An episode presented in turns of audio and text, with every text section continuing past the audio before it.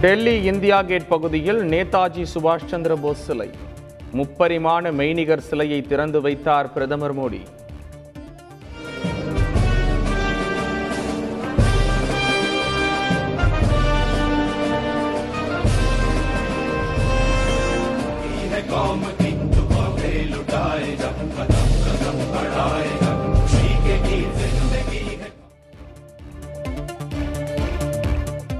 இரண்டாயிரத்தி நாற்பத்தி ஏழாம் ஆண்டுக்கு முன் புதிய இந்தியாவை கட்டமைக்க வேண்டியது அவசியம் என மோடி பேச்சு.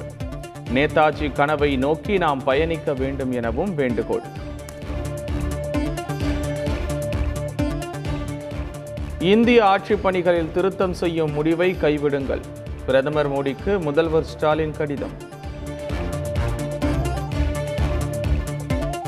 தமிழகத்தில் இன்று புதிதாக முப்பதாயிரத்தி ஐநூற்றி எண்பது பேருக்கு கொரோனா. ஒரே நாளில் நாற்பது பேர் உயிரிழந்ததாகவும் மக்கள் நல்வாழ்வுத்துறை தகவல்.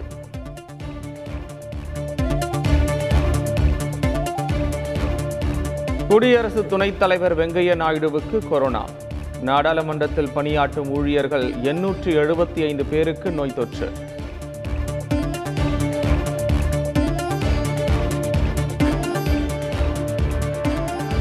ஒகேனக்கல் இரண்டாவது கூட்டு குடிநீர் திட்டத்தை எதிர்க்க கர்நாடகாவிற்கு உரிமை இல்லை.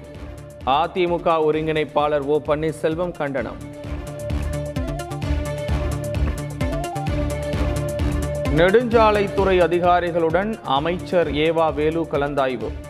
தமிழக அரசு ஒத்துழைப்பு அளிக்கவில்லை என மத்திய அமைச்சர் குற்றம் சாட்டிய நிலையில் அவசர ஆலோசனை. தற்கொலை செய்த மாணவி லாவண்யாவின் பெற்றோர் தஞ்சை நீதிமன்றத்தில் ஆஜர்.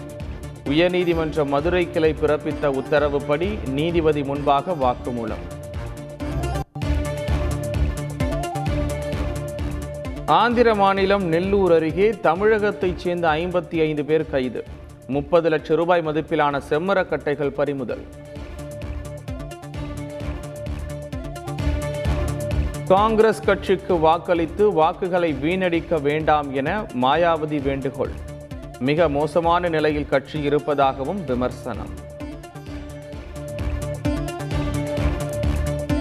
ஜெர்மன் கடற்படை தளபதி ராஜினாமா. ரஷ்ய அதிபரை பாராட்டியதற்கு எதிர்ப்பு கிளம்பியதால் பதவி விலகல். சையத் மோடி சர்வதேச பேட்மிண்டன் போட்டியில் வெற்றி பெற்றார் பி வி சிந்து. சாம்பியன் பட்டம் பெற்றவருக்கு குவிகிறது பாராட்டு.